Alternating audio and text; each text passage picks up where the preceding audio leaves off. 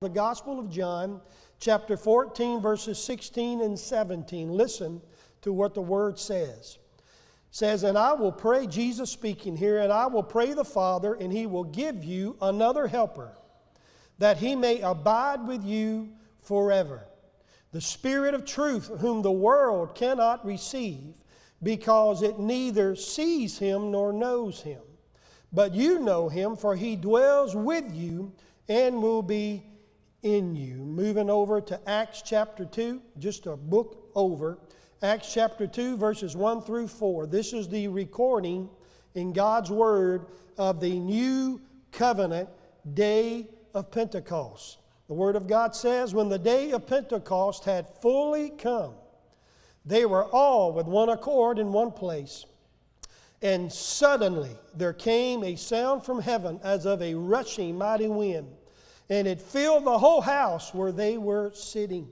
Then there appeared to them divided tongues as of fire, and one sat upon each of them, and they were all filled with the Holy Ghost, and began to speak with other tongues as the Spirit gave them utterance.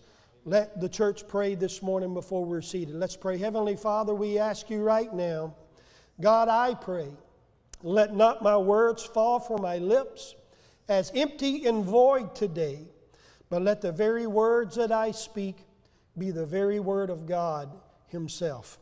Lord, please anoint our ears to hear and anoint our hearts to receive what the Spirit of the living God desires to speak into every one of our hearts and lives this day, and let us forever be changed in Jesus' name. And everybody said, Amen. You know what we do before you seated? Turn around, smile real big, wave at somebody, and say, Isn't it good to be in the house of the Lord today?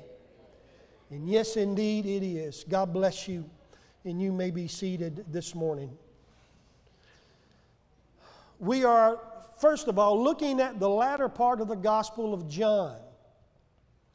In the latter part of the Gospel of John, Jesus intentionally focuses on preparing his disciples for his departure from the earth.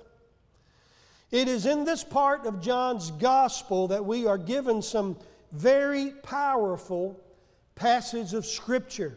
Now remember, Jesus is getting his disciples ready for his departure.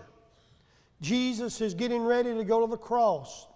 Jesus is getting ready to eventually, after the resurrection from the dead, ascend into heaven to sit at the Heavenly Father's right hand. Jesus is saying in John 14, 1 through 4, listen to the words, we know it. Let not your hearts be troubled. You believe in God, Jesus said, believe also in me. In my Father's house are many mansions. If it were not so, I would have told you so. I go and prepare a place for you. And if I go and prepare a place for you, I will come again and receive you to myself, that where I am, there ye may be also. And where I go, you know, and the way you know. But I want us to put ourselves for a moment today in the disciples' shoes.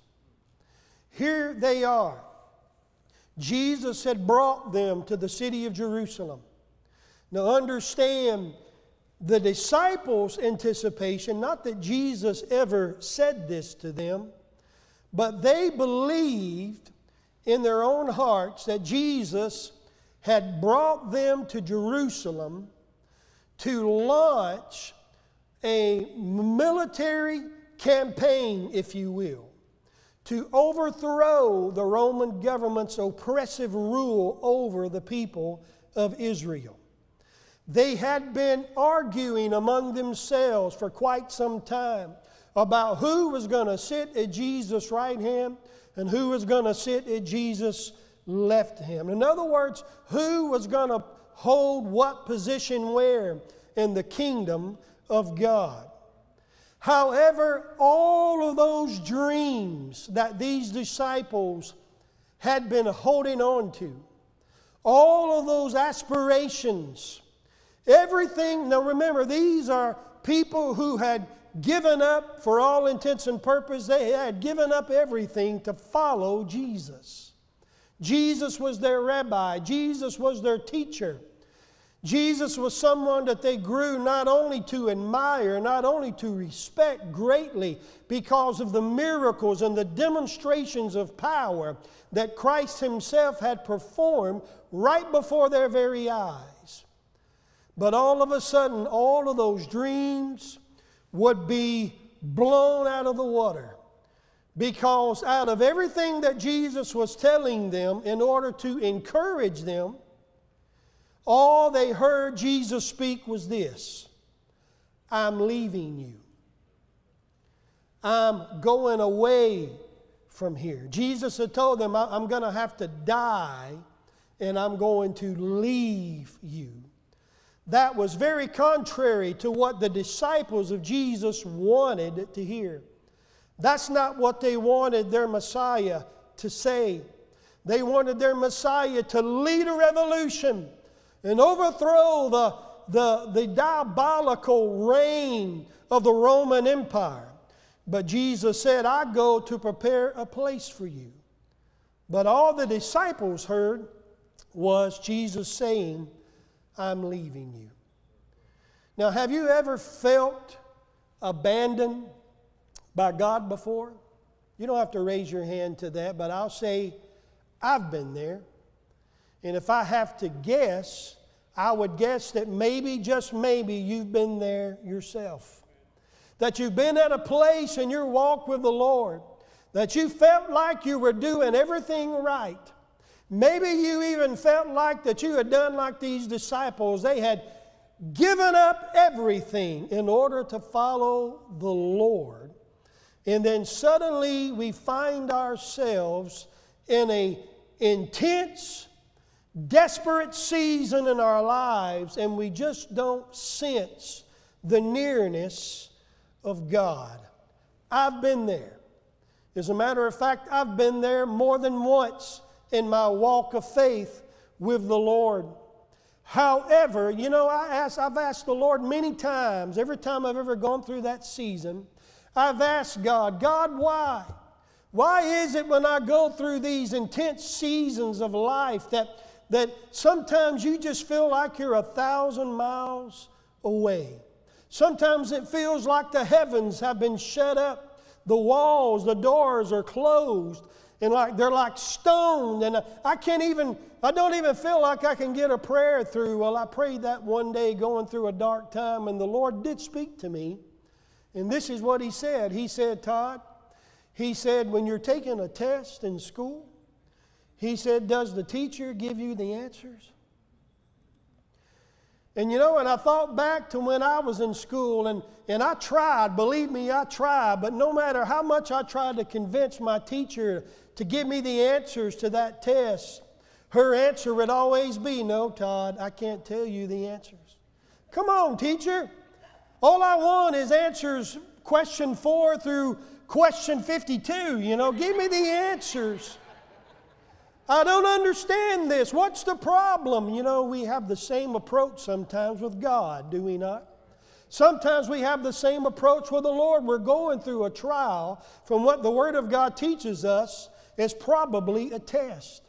And it's when we go through those tests of life that sometimes God, He doesn't step away from us, but He allows us to go through that time of testing. Not that He doesn't know about us. The Lord knows us better than we know ourselves. But what He's doing is He is allowing us to discover some things about our own lives, to discover some things about our own hearts, and about our own selves that we previously did not know. You see, the Lord has to expose the problems in our lives before we're going to do anything about those issues in our lives. And God allows the storms of life, the tests of life, the trials the life of life, the pain of life to serve as a spiritual mirror to us to look into and see those problems, those spiritual hang-ups, if you will, in our life that the Lord is wanting us to pay attention to in order to allow God to do something about. These disciples probably thought that Jesus had taken them to Jerusalem to do something very different than what Jesus was taking them to Jerusalem to do. They thought Jesus was taking them to Jerusalem to establish an earthly kingdom on this earth. But what Jesus was actually doing, he was taking them to Jerusalem in order for him to be crucified to a cross.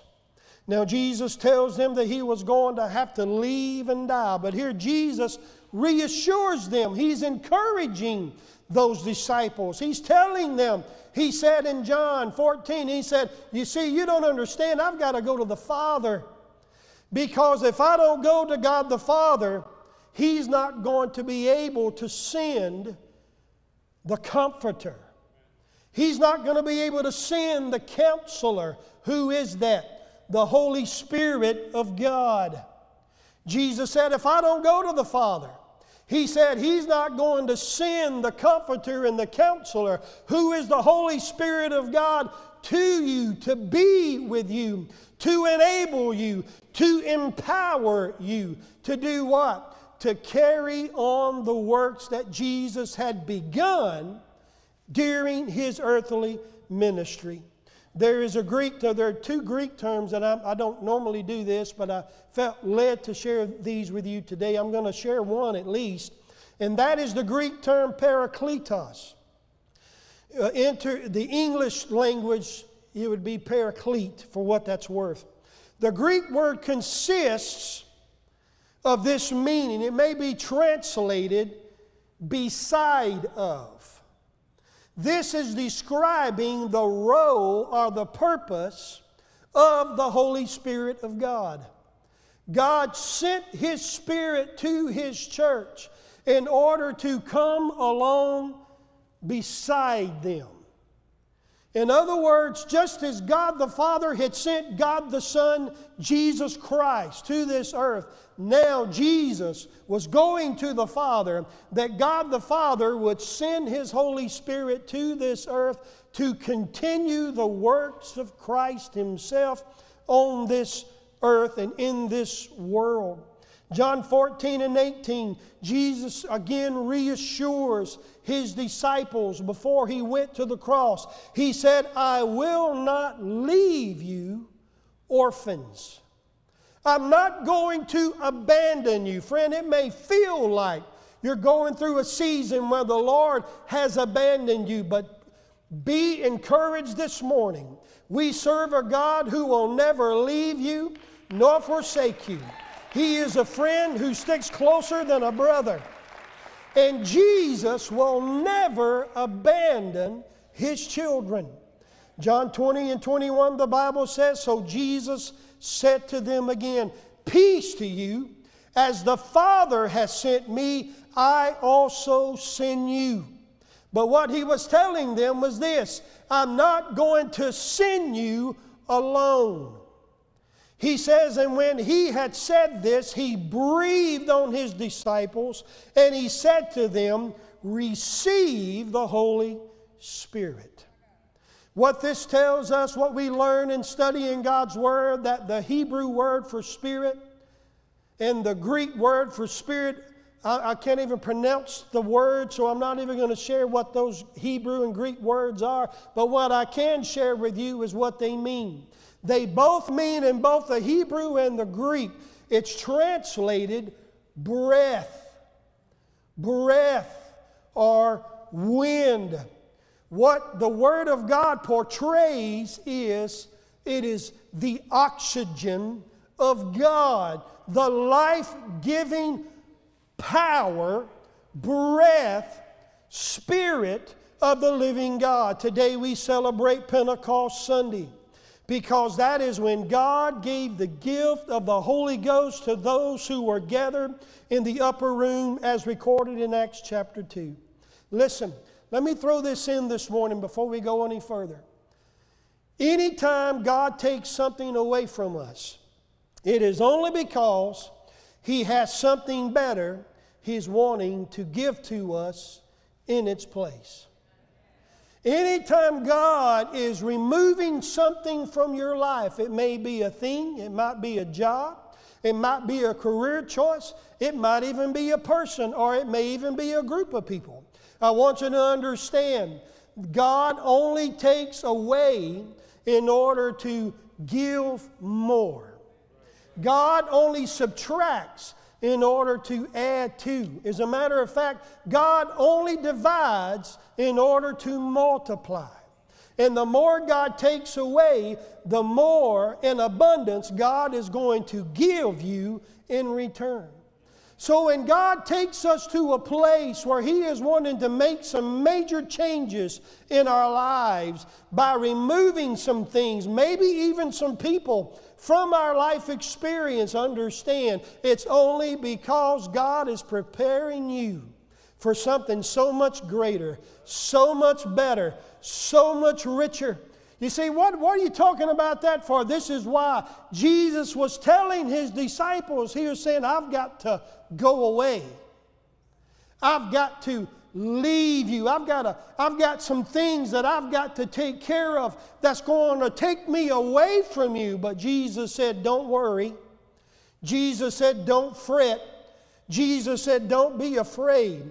God the Father is going to send you the Comforter, the Counselor, who is none other than the Spirit of the living God. I said, God will never take away from you anything that He will not give back to you in abundance according to His perfect will and His perfect desire in your life. This is what I'm saying. Never settle for good enough when the Lord desires to give you His very best. Oh, look at somebody this morning and tell them, don't settle. Tell some, look at somebody else and tell them, don't settle as a child of the living God, don't settle for second best, friend, when God wants to give you His very best. And I'm saying that to the church today because of this, this Pentecost Sunday. Understand, Pentecost Sunday is about God giving the church His very best when He breathed into the church the gift and the promise of the Holy Spirit and power of Almighty God. Somebody put your hands together this morning and give God a hand clap of praise. Jesus said to his disciples in John 14 and 12, He said, Most assuredly I say to you, he who believes in me, the works that I do, he will do also. And greater works than these he will do because I go to my Father. Jesus said that we will not only continue to do the works by the power and the anointing of the Holy Ghost, that we will not only do the works that Jesus did on the earth. What are some of the things that Jesus did? Jesus healed the sick, Jesus cleansed the leper, Jesus cast out unclean spirits, Jesus even raise the dead. You're saying, Pastor, that, that God has given the church power to do those things? Yes, absolutely. Church, hear me loud and clear. We, as a Pentecostal church, not only believe in the power of healing, we not only believe in the power of deliverance, we not only believe in the power of cleansing, we actually allow God to practice it here, right here in our midst as the body of believers. Can somebody say, Praise the Lord?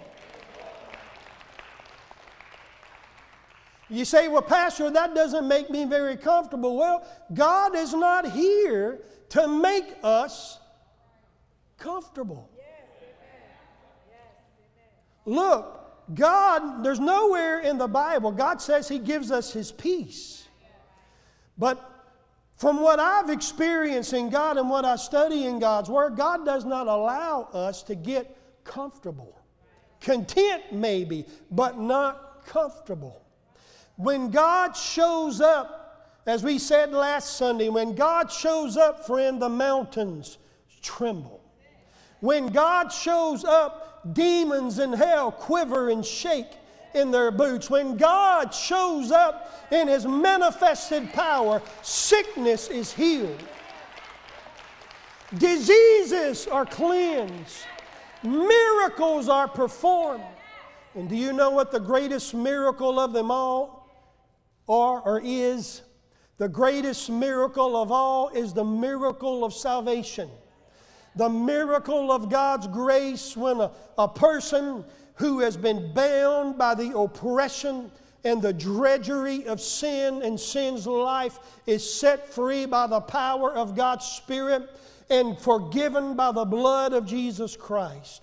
That is the greatest miracle of them all. Jesus is saving people every single day. It's my understanding, the latest statistic that I read, that there are over a million people every day worldwide who experience the grace of Jesus Christ and the life changing power of His Spirit.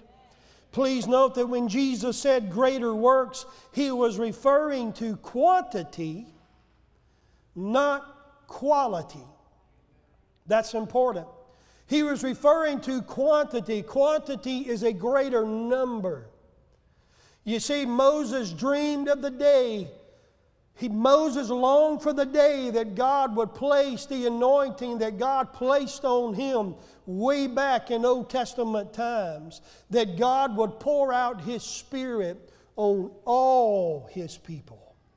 Joel prophesied of that time, saying, And I will pour out my spirit on all flesh. We live in that day today. In Acts chapter 2, God began the move, the outpouring of His Holy Spirit upon His church in order to enable us, in order to anoint us, in order to equip us to do the works of Christ as believers on this earth. Pentecost Sunday is given to us to remind us that God has greater works for us to do as the church. We said last Sunday, and college students are given the opportunity to audit college classes. When a person audits a class, that person receives the knowledge, the information, the book learning of that class but they don't have to participate in the assignments. They don't have to take the tests. They don't have to write the papers. They don't have to make the sacrifices and do the meet the demands that that class requires in order to receive the credit. That is what you do when you audit a class. But here's the difference, here's the catch. When you audit the class, when everything is said and done, you don't receive credit for the class. What so many Christians today are trying to do with God is, is just getting by with the information. Oh, somebody help me here. We're wanting to just get by with the information of Jesus. But I want you to understand Jesus didn't just come to this earth to suffer the cross of Christ merely to forgive us, although He certainly has done that and is still doing that. But Jesus Christ did that to change us. And let us take that a step further. Jesus did that in order to empower us. I said, empower us and endow His church with the anointing of the Holy Spirit of God to do greater works than even He did when He walked the face of the earth. Can somebody say amen? God doesn't want us to settle today for the mere information of Christianity. God wants to endow His church with the power and with the anointing of the Holy Ghost of God. Make no mistake, God has Pentecostal power. He has provided for you.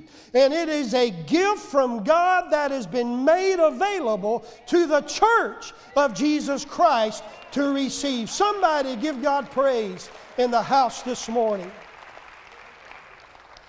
You say, well, why does that get you so excited, Pastor Todd? It gets me excited because it lets me know that I don't have to settle for the oppression. I don't have to settle for the drudgery that the devil wants to burden my life with. God has something better for me than that. Can somebody say amen? You don't have to settle for the oppression of sin, the oppression of the devil. Listen, God died to give His church Pentecostal power to live the life that God died and rose from the dead in order for us to live on this earth.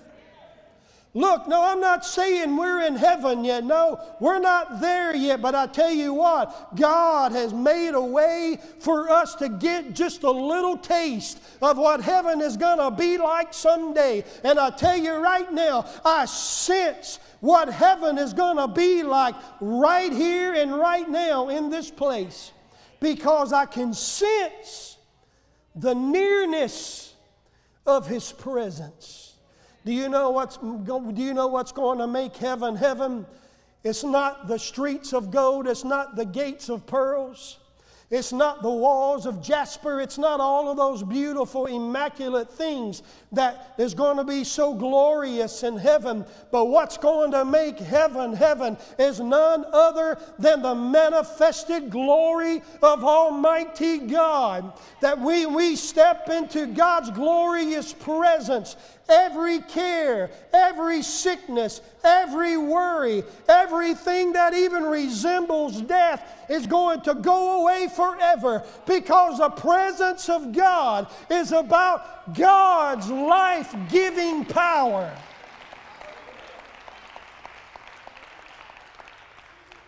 Pentecostal power serves to remind us as the church that so many of us are living beneath our privilege as a child of God. We're living in a state that a state a state of weakness if you will when God promises us Pentecostal power. The information without the transformation, folks, is just not enough. God wants us to experience His transformational power in our lives today. In Genesis, we learn that God spoke all creation into existence. He said, Let there be light, and guess what? Just like that, there was light. That's the power of God's Word. But we learn in Genesis chapter 2 where the Word of God tells us, it's almost a retelling of the creation experience. We get to Genesis 2 and 7, the Bible says, Then the Lord God breathed, there's that word again, breathed into his nostrils the breath of life. Who is he talking about? He breathed into the nostrils of Adam. He breathed into that clay that he had formed. How? With his own hand. Everything else, as far as we know, God spoke into existence. But when it came to Adam and Eve, the Bible insinuates that God used his own hand to form them into his very image. In Genesis 2 and 7 says that God the Creator, in so many words, bent down and placed his magnificent lips on the nostril of that figure of clay, and he breathed his very spirit into that form. And man, the Bible says, the Bible says that he breathed into his nostrils the breath of life, and the man became a living being. You see, while God spoke everything else into existence, God formed you and me with his own hand. When God spoke everything else into existence, God breathed his spirit life into that form, and Adam became a living Being, what am I saying? I'm saying that God has something more for you and me as His people. God has something greater for His church. God has something special for you and me to carry out in this final hour in which we are living in a higher calling that requires a greater anointing. And that greater anointing is the Pentecostal anointing of the Holy Ghost power of God. Why is it necessary, quite frankly? You're going to have a hard time trying to save somebody else from drowning when you're doing all that you can do, keeping your head above water yourself. How many, how many hear this preacher this morning? You're going to have a difficult time telling somebody about the joy of the Lord when you got a gloom, despair, and agony, on me look on your face while you're telling them. You're not going to be very persuasive. But, friend, when you experience the Pentecostal power of the Holy Ghost in your heart and life, you don't have to worry about that because the joy of the Lord will be your strength. The joy of the Lord will overflow from within you. And there will be something about you that will be so charismatic and will be so attractive to the world. Do you understand that we as the church have what this lost and dying world is longing for? But it is my prayer that the whole world will be able to look at me, not see Todd not see my imperfections, not see my frailty or my weaknesses. But when this lost and dying world looks at this preacher, it is my prayer that they will see the holy anointing of God and see Jesus Christ Himself living in and through my life.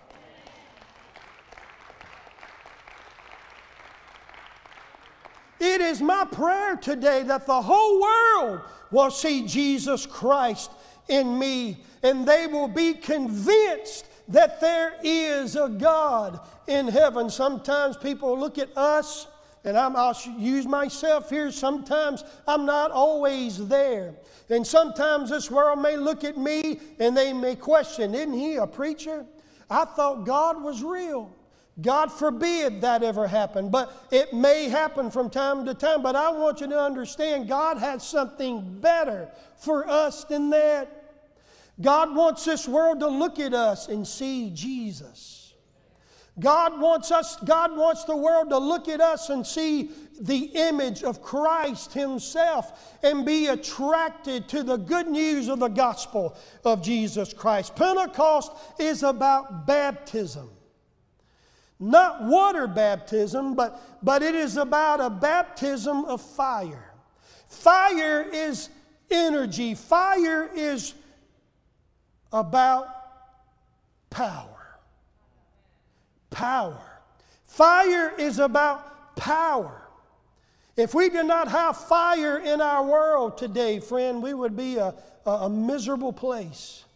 We wouldn't have air conditioning in the hot summer. Aren't you thankful for the air conditioning we have in here this morning? This air conditioning will not be possible without fire. We will not be able to, wasn't it great to be able to get in a car and drive to church this morning instead of having to get up, putting on your sandals, and walking about 20 or 30 miles in order to come to church? The reason we can do that is because of the existence of fire. God has given the church the gift of Pentecost in order to give the church the fire and the power of the Holy Ghost in order to demonstrate to a lost and dying world that the God of heaven has something better for them. Pentecostal baptism is a baptism of power. Listen to what the Bible says in Acts chapter 2 and verse 2.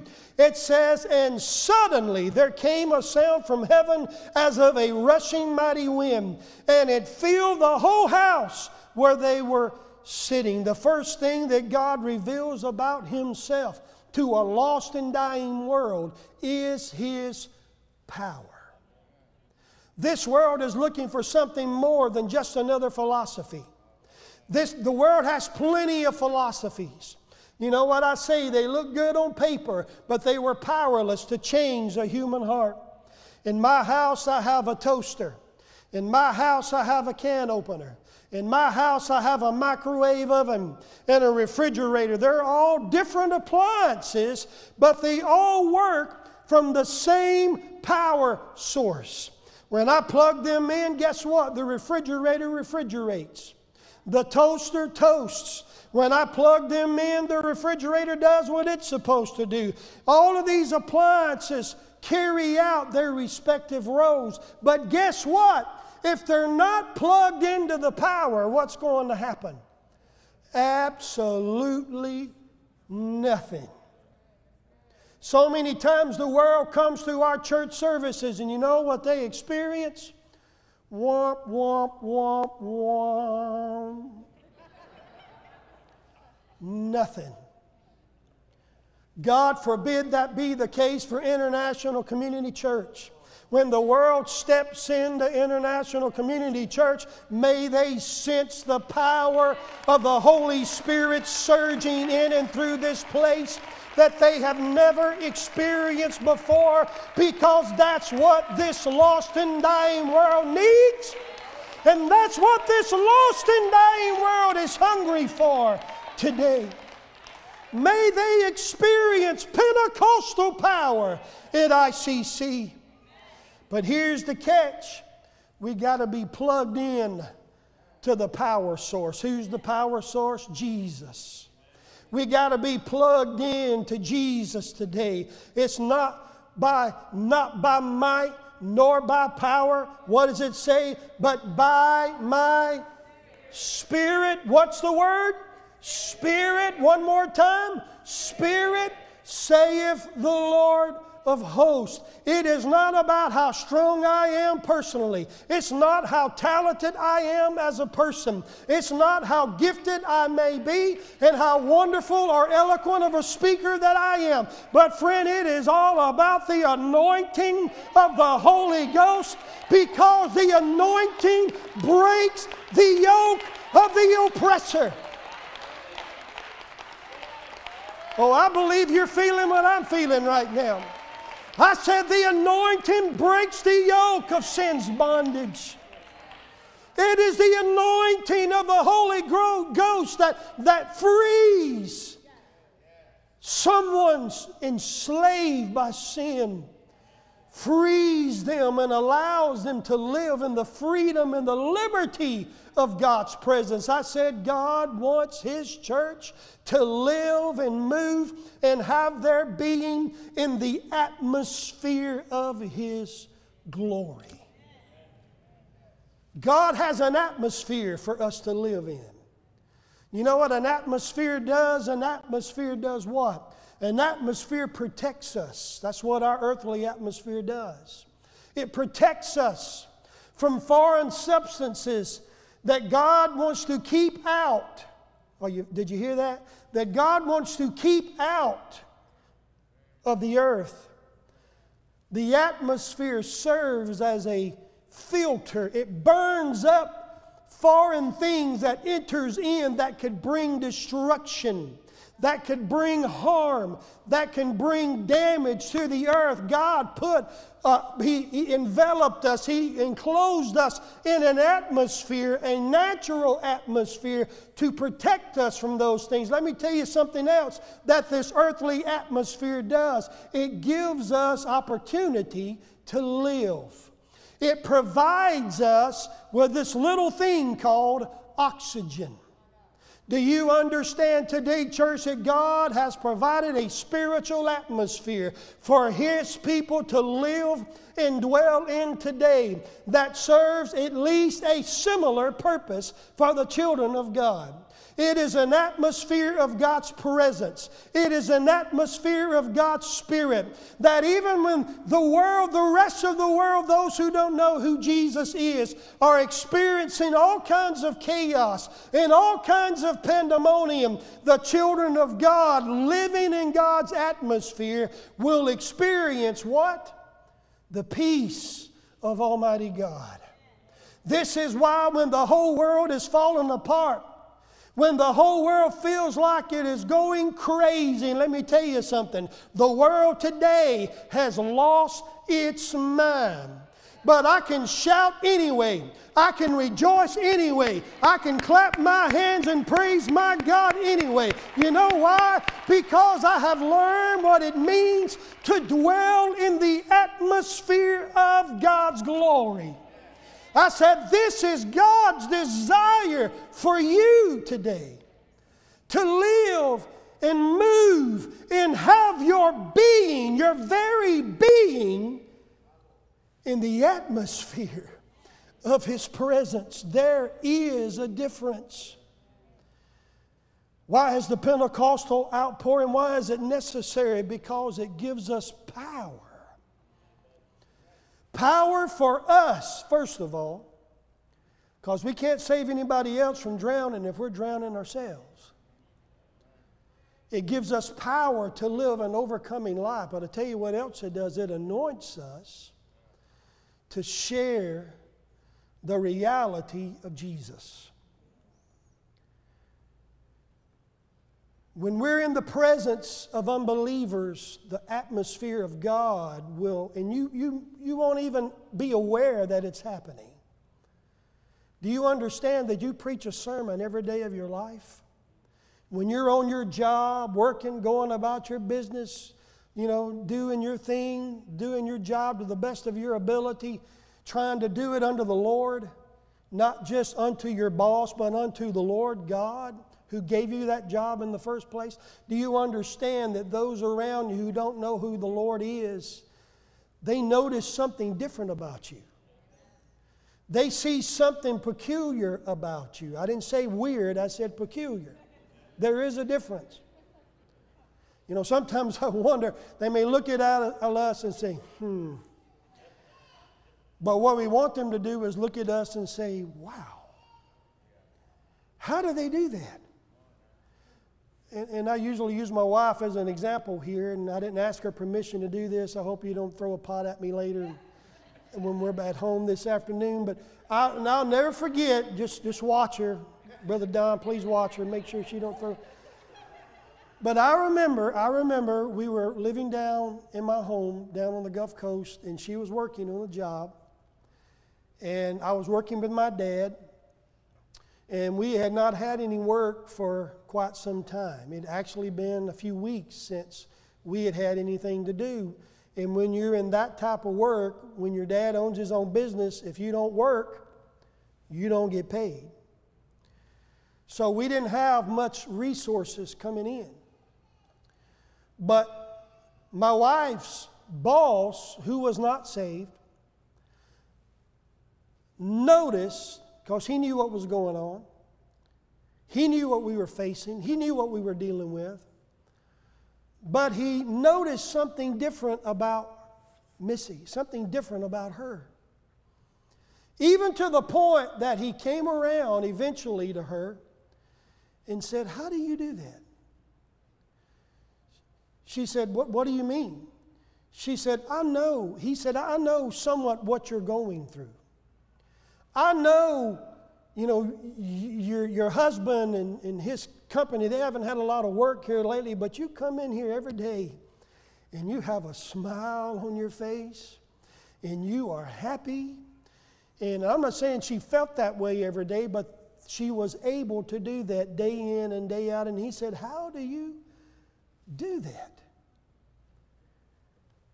And Missy said, Well, let me tell you how I can do that. It's called the presence of God living in my life.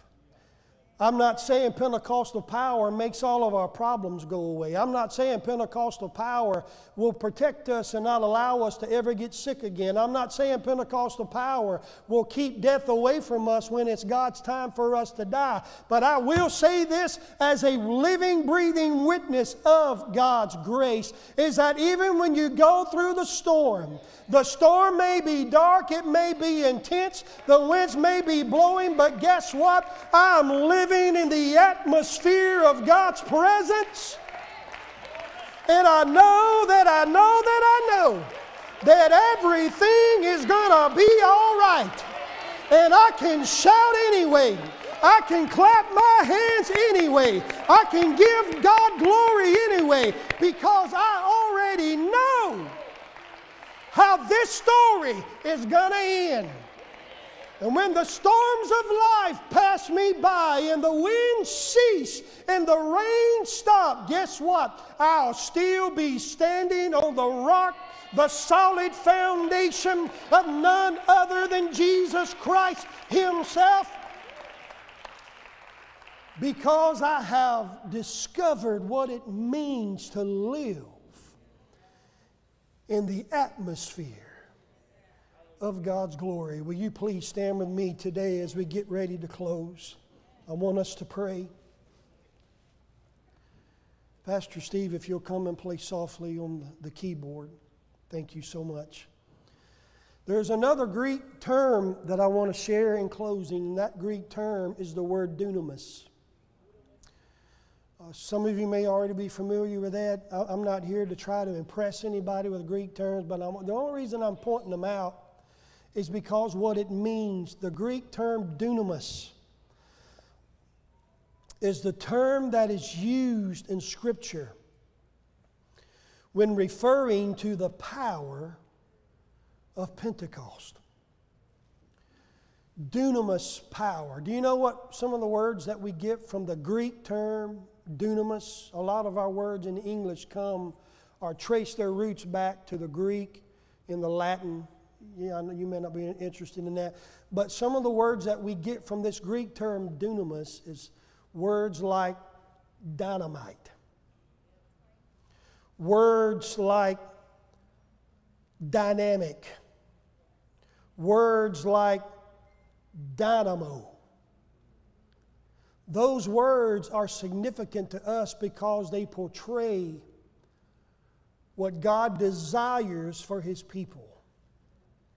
2 Timothy 1 and 7, Paul reassures Timothy that the Lord had given him the dynamic ability to stand strong in the faith, delivering to the saints and to share the faith of Jesus Christ with others. The Holy Spirit endows us, He wants to endow us with His dunamis power.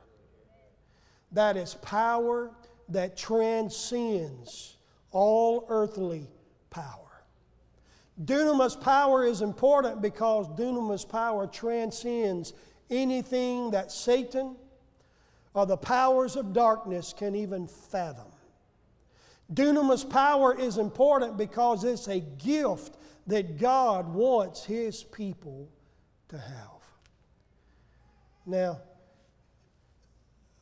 I'm not going to lay hands. We're not going to do that today because we're still, at this point, we're still a little too early in the pandemic.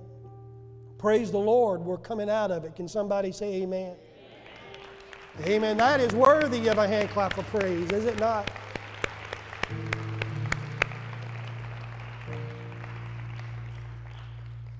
But as I turn this sanctuary into an altar, I want us to pray together. And look, I want you to pray. I'd love it if you'd pray out loud. You don't have to pray out loud, you don't have to do that. But I want you to pray. And this is what I believe the Lord is wanting us to do today. If you've never experienced the power of Pentecost, as recorded in Acts chapter 2, the Bible teaches us that if you are as a blood bought child of God, all you have to do is ask. It's a gift of God. God will give it to you. But if you have experienced the power of Pentecost in your life, but maybe it's been a while, you know what I mean? Maybe it's been a while since you have truly experienced the dynamic power, the dunamis power of the Holy Spirit of God. This is what I would ask you to do. I would ask you to pray, God, do it again. God, do it again. Lord, let the power of your Spirit baptize me once again.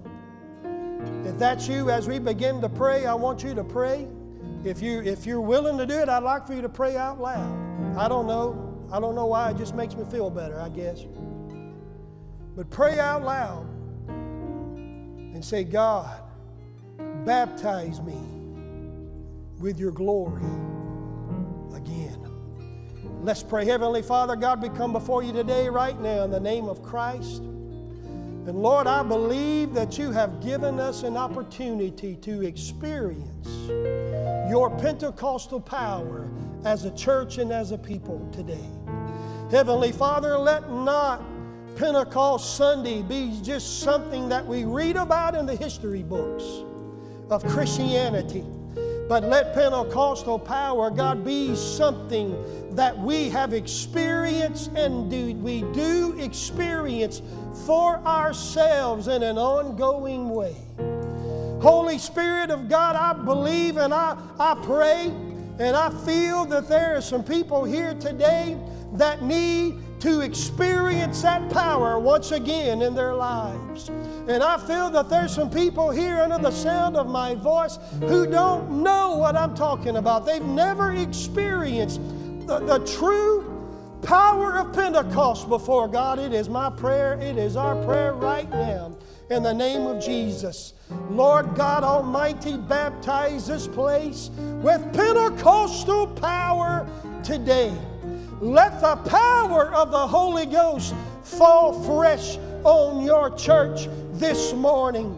Let the God of heaven breathe His dunamis power into the lives of your people that we will no longer just barely get by, that we will no longer merely exist, that we will no longer just struggle to keep our head above water, but we will live a life in the victorious anointing of the Holy Ghost. And everywhere we go and everything we do, the whole world will see the power and the favor of Almighty God in and on and through our lives today. Let it be so today in the name of Jesus Christ. We pray these things. Can everybody begin to lift your hands toward heaven right now and begin to give God praise right where you are? Just go ahead and praise Him this morning, church. Go ahead and worship Him today, right where you are. Lift up your voice and say, God, do it again. God, do it again in my life. Give me another taste of the Holy Ghost. Give me another experience of your Pentecostal power. Lord God, baptize us with your glory. Lord God, baptize us with your presence. Lord God, baptize us with your anointing today that we will live a life in the atmosphere of your glory. I want to tell you something. When your marriage is in the atmosphere of God's glory, you will tell the difference. You will see a change. The dynamic of Pentecostal power. Lord God, let your presence sweep across this place right now. Oh Lord God, I pray that you do that right now in the name of Jesus Christ. Begin to speak to every heart, begin to speak to every life. And as we lift up our voices in praise and in worship to you, that you, Holy Spirit, will begin to speak into us and speak through us your Shekinah glory, oh God. Envelop us today with your power. Envelop us today with your presence. Envelop us today with the power of God's Pentecost. In Jesus' name, let God's people sing and worship. Go ahead and take it away right now. Sing it, everybody. Yes,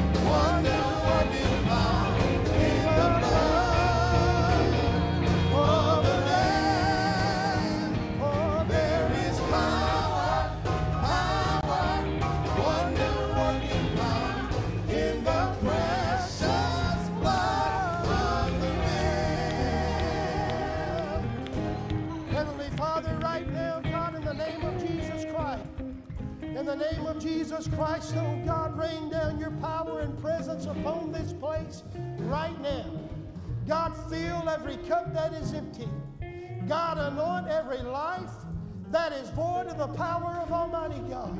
Power to live. Power, God, abundant power to live and experience the joy of Almighty God. Let the power of your presence live and reign in every person under the sound of my voice this morning. And don't let us leave here today the same we came, the same way we came here in the name of Jesus Christ. But give us your power from on high. And it's in the glorious, mighty name of Jesus we pray these things together. And everybody said, Amen and amen. Sing it one more time. Sing it, everybody. Put your hands together and sing. There is power, power,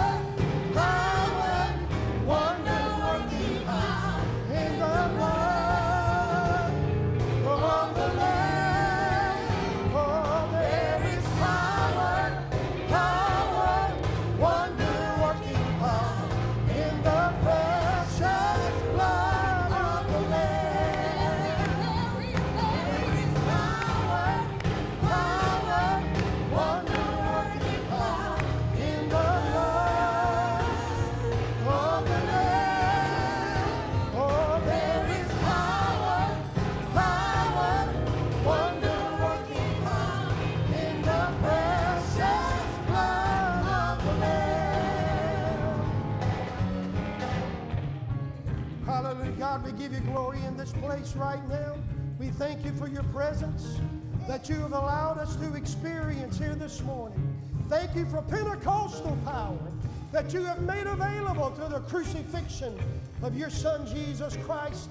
And you stepped out of the tomb on Easter morning in order to give to your church.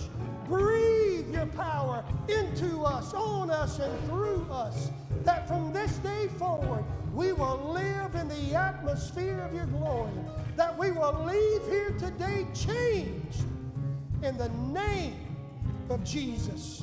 Let your word, O oh God, serve as a lamp to our feet and a light to our path as we leave this place today, giving you all the glory, all the honor, and all the praise in Jesus' great name. And the church said, Amen and amen. Can we give Jesus one more hand clap of praise today? Before we leave this place, God bless you. We love you so much. You are dismissed. Take it away, guys.